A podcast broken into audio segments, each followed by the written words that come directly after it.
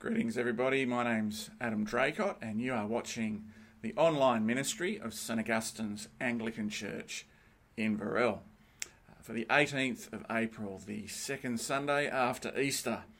Uh, our sentence of Scripture comes from Psalm 66 Make a joyful noise to God, all the earth, sing to the glory of his name, give to him glorious praise. We're going to listen to some music, and after that, we'll turn to the ministry of God's Word.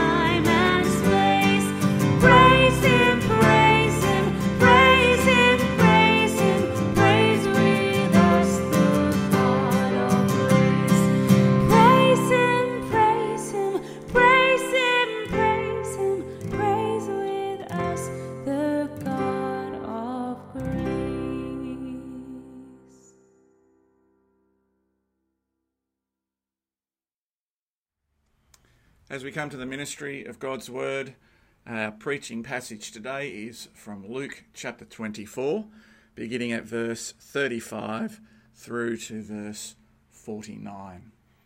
Uh, please take a moment to read that out loud. If you're watching this as a family, read it together. Uh, if you're on your own, wherever you are, whoever you are with, uh, read your Bible, Luke chapter 24 beginning at verse 35 to verse 49. Let me pray. Loving Father, we thank you that we can share your word together. Uh, we thank you that you bring us together this way, that we can fellowship um, around your word, that you are here with us as we gather. Uh, Father, we pray that through your word, you speak to our hearts and minds. Show us the glory and wonder that is your Son, Jesus. Lead us in the way of repentance and faith that you might be glorified. And uh, the name of Jesus proclaimed throughout all of the world. We ask this prayer in the strong name of Jesus, our, our King and Saviour. Amen. The present, the past, and the future. They're our three headings for today. Let me say them again the present, the past, and the future. Uh, each of those headings speaks to the wonder of Easter and the wonder of Christ's resurrection. Um, but as we come, as we approach verse 35, we need to look at the context, don't we? Uh, there are a few things that have happened. Verse 11, the, new, the women's news of Jesus' resurrection is met with disbelief. Verse 12, we see Peter. He's on the scene and he is scratching his head. He's bewildered. And then we get this story of two travellers on the Emmaus Road. They've seen Jesus, they broke bread with him, and they've sought and found the 11 disciples, and now they're telling the disciples about this momentous event. So many questions. Uh, it's all they talk about, I bet it is. Uh, but there's really only one answer to the question, and it's very simple He's risen. That's it. And it's while the disciples and others are talking about uh, these events and trying to discern what's fake news and what isn't it. Yeah, imagine the questions that they're asking. Uh, we get to verse 36. While they were still talking about this, well, you know what that this is now. Jesus himself stood among them and said to them, Peace be with you. I love this scene. I read this and go, you know, if it was me, I would have gone, boo. but not Jesus. Jesus, he knows people's minds, he knows people's needs. And what does he say? He says, Peace be with you. Jesus comes to bring peace. Uh, verse 37, and the words are appropriate. Verse 37, because they're startled and frightened. They think they've seen a ghost. I bet they did. And he says to them, Why are you troubled? And why do doubts rise in your minds? Look at my hands and my feet. It is I myself. It's me. It's all of me. It is I myself. That's emphatic, isn't it? Touch me and see. A ghost does not have flesh and bones as you see I have. And when he had said this, he showed them his hands and his feet. And while they still did not believe it because of joy and amazement, he asked them, Do you have anything here to eat? They gave him a piece of broiled fish, and he took it and ate it in their presence. Uh, do you have anything to eat? If you're a parent of a teenage boy, you'll have heard those words every day. Isn't it lovely that Jesus echoes those words? Do you got have you got anything to eat? It's a very normal, regular question. Uh, it recalls to me a time at Bible College. Our New Testament lecturer, Alan Mugridge, uh, was asked in class about the new creation and being with Jesus for eternity. There was a question, something like that. Um, and it begs our question, you know, what do you think? How do you imagine eternity with Jesus? There's a question for Bible study or your small group this week. How do you imagine eternity with Jesus? What pictures come to mind? And Alan Mugridge, his answer was very simple. He kind of looked over his glasses like he did, does, and he said, maybe we'll be eating fish with Jesus. And I remember sitting there just being shocked. Eating fish with Jesus. You're talking eternity. Eating fish with Jesus. Are you re- what? What? I was waiting for something profound and deep, uh, maybe incomprehensible, maybe abstract, something hard to grasp, because we're talking about eternity here. And Alan Mugridge's answer was fish, eating fish with Jesus. How does that grab you? How does that grab you? If, if you're someone like Tony Blake, you'd probably be very excited about that prospect. But have a think about this very carefully. When we think about salvation and being redeemed and being made new, when you think about the new creation and being with Jesus forever, eating fish with Jesus, the risen Jesus, is the preview here. This is super important because it's not a purely spiritual resurrection as many liberal theologians would have us believe, and liberal clergy of the broader Anglican Church uh, would have us believe. Uh, Jesus does not come back as a ghost. This is not merely a spiritual resurrection. To say it's merely spiritual betrays an inability to read the text and to understand what the text says. It's the impossible application here. Make no bones about it. So let's do the classic, basic thing of reading the text again. What does verse 39 say? Look at my hands and my feet. It is I myself. It is me. Touch me and see. A ghost does not have flesh and bones, as you see I have. When he said this, he showed his hands and feet, and while they still did not believe it, because of joy and amazement, he said, Do you have anything to eat? And they gave him a piece of broiled fish, and he took it and he ate it in their presence, as you do. This is a picture of a physical, spiritual, emotional, fully human, fully embodied, the whole box and dice resurrection. Like, do this. It's that. That kind of resurrection. Fully embodied. Make no bones about it. The liberals are wrong. You can read your Bible, you know what it says, Take the plain meaning every time. Now, the Centre of Public Christianity do excellent work. They're great guys. And they commissioned a survey from McCrindle, and maybe you um, read about this.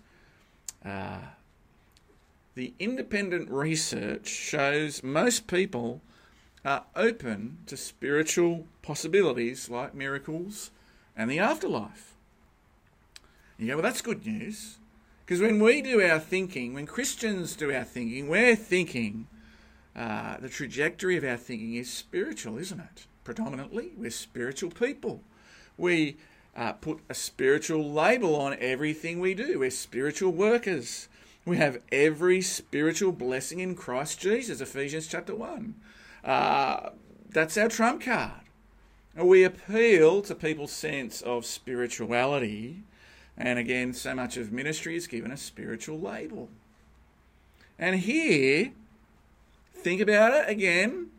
Here's Jesus eating fish with his mates, doing the physical thing.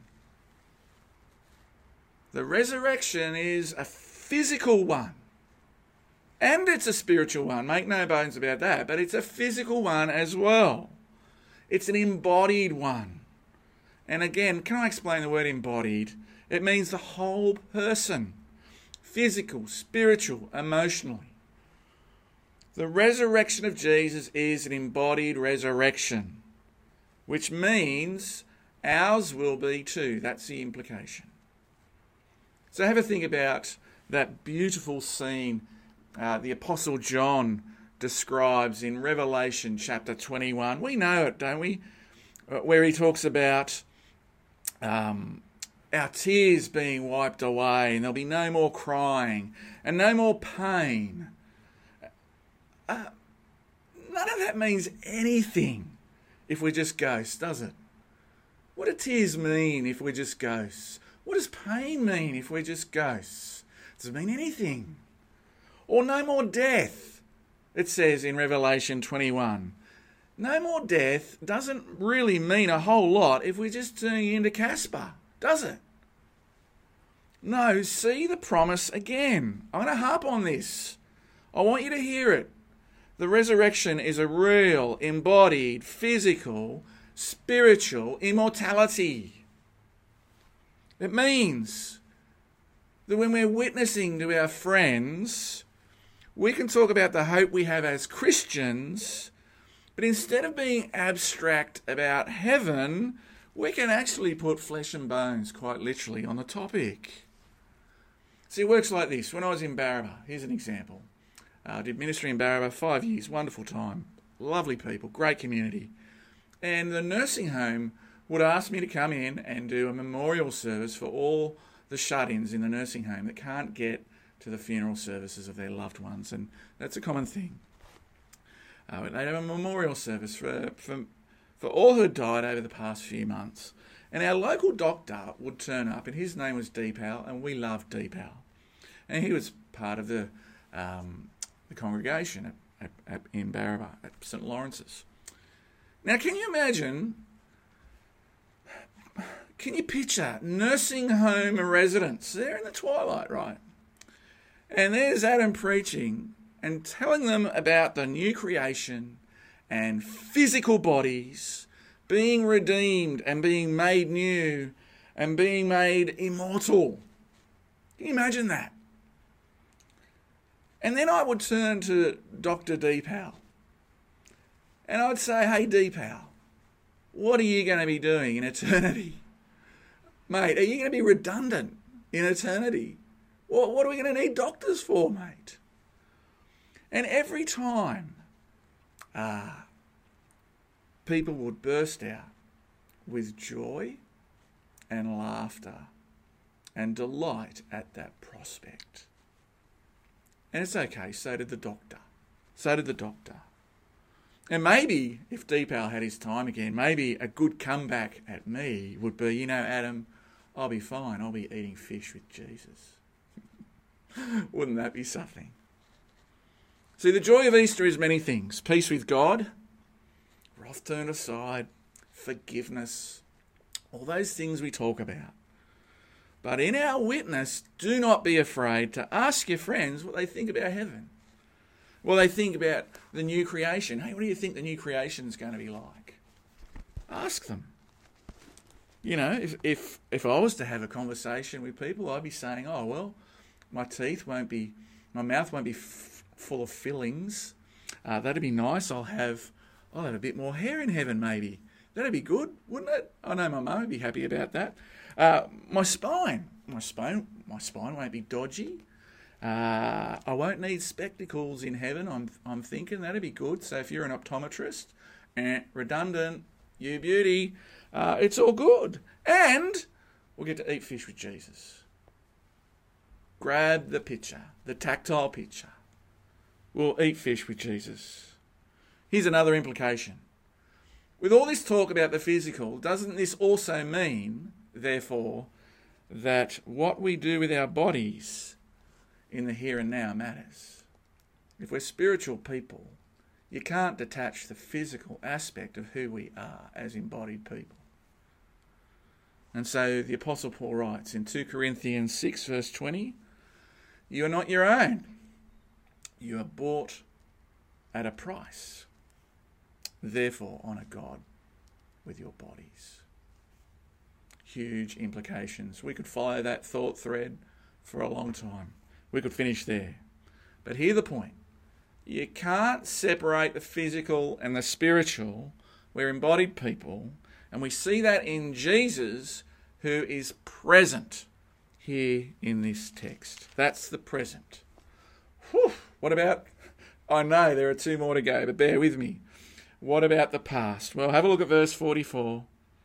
Jesus said to them, This is what I told you while I was still with you. Everything must be fulfilled that is written about me in the law of Moses and the prophets and the Psalms. Then he opened their minds so they could understand the scriptures. He told them, This is what is written the Messiah will suffer and rise from the dead on the third day.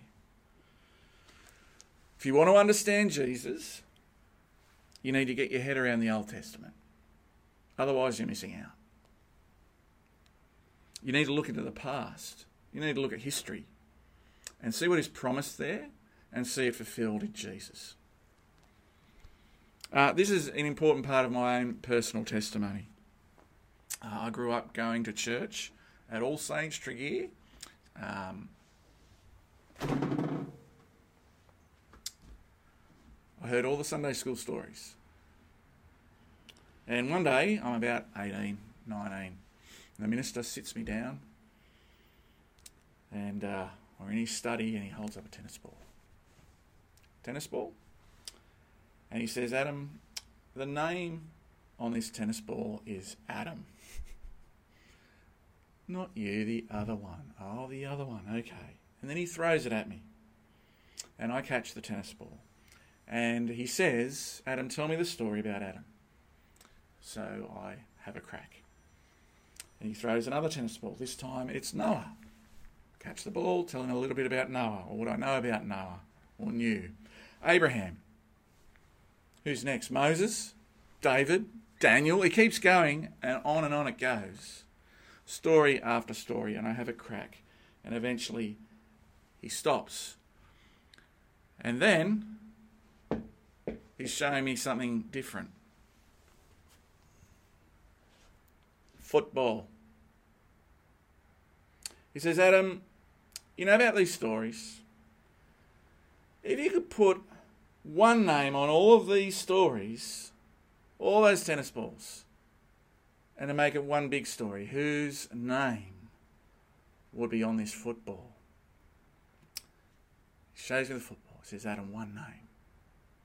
One name that connects and joins them all together. And you know that sinking feeling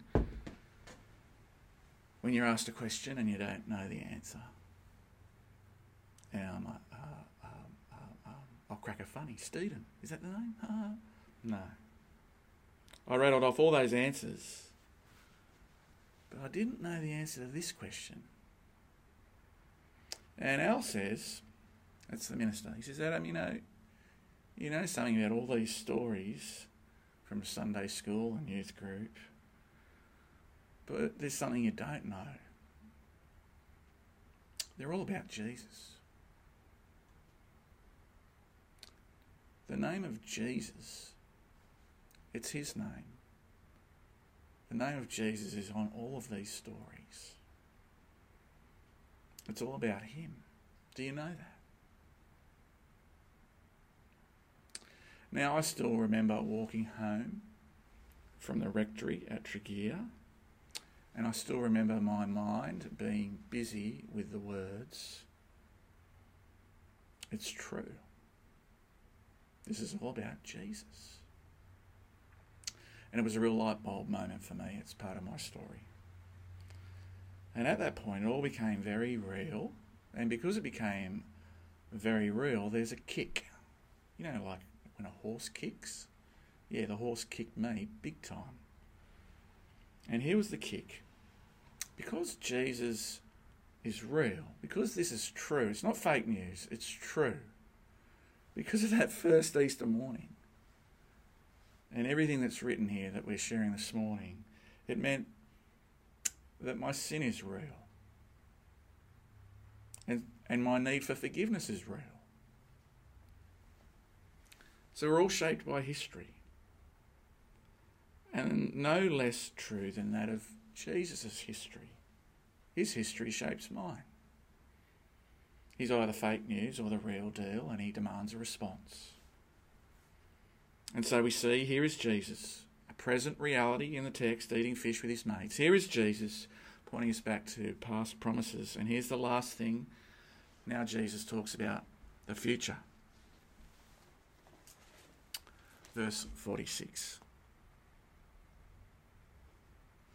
He told them, This is what is written the Messiah will suffer and rise from the dead on the third day.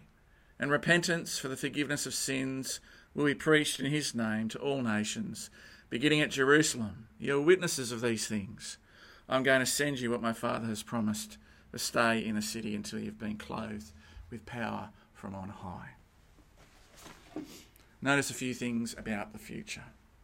Because Jesus is written, uh, because Jesus is risen, repentance and forgiveness of sins is to be preached in his name to all nations.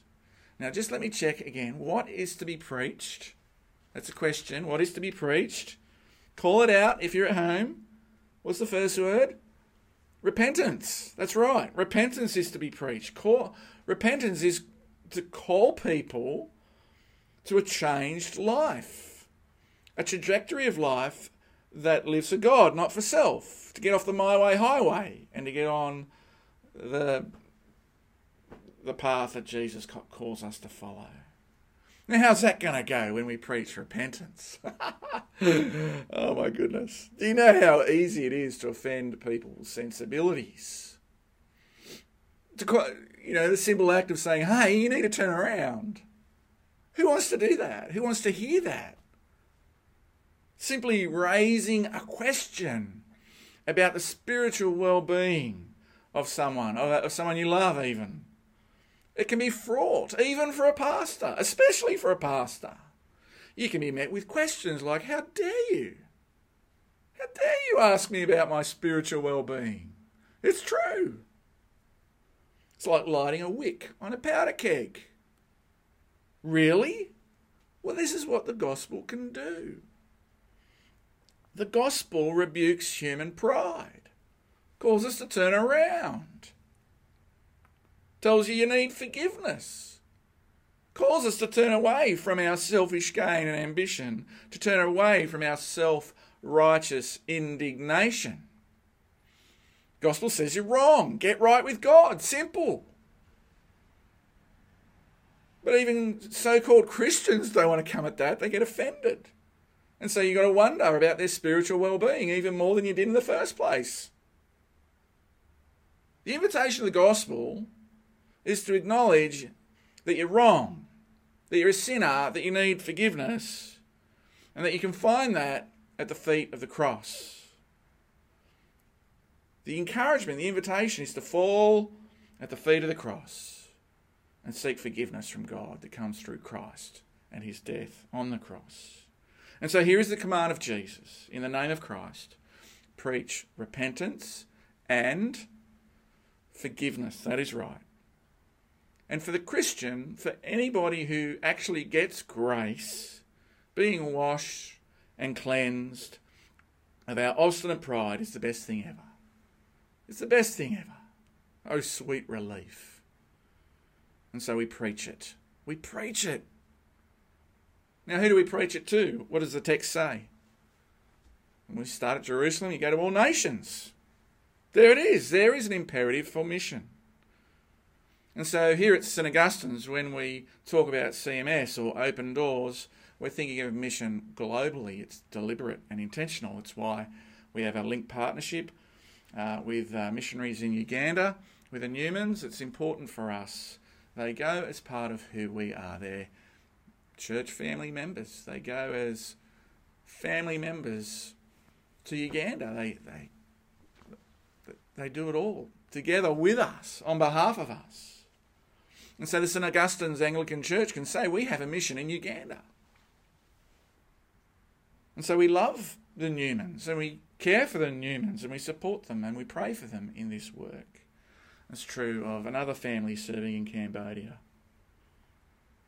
When we support global mission through giving of prayers, through the giving of money, or giving of communication, we're taking Jesus' command literally, seriously. And it's good for us because our mission over there reminds us that we have a mission here too. That people in our own communities need Jesus, they need the gospel. Research has reminded us today that there is still some openness to spiritual things, so there's still opportunity. And as we think about mission and our witness, these verses remind us that we are not alone. The Spirit at Pentecost sent the apostles in Jerusalem, the first witnesses of Christ's church, that same Spirit that blessed them is the same Spirit that works in us and through us as we bear witness to Christ. Which means that we're never alone. The Christ, the embodied Christ who is present here, the Christ who is promised from the past, is the same Christ who by the Holy Spirit is with us today. He lives in us and through us. He lives in our hearts. He goes with us into our future. And so, if we understand our human existence as an embodied one, the Christian rejoices at the prospect of having Christ live in us and through us. And it's all because of that first Easter. And so we praise him. And we bear witness to him. We have good news to share. We preach repentance and forgiveness. And we do it in Christ's name. And we do it to all nations, even here in Inverell or wherever it is that you might be at this present time. And we do it with confidence and great assurance. Christ is with us. We are not alone. Amen.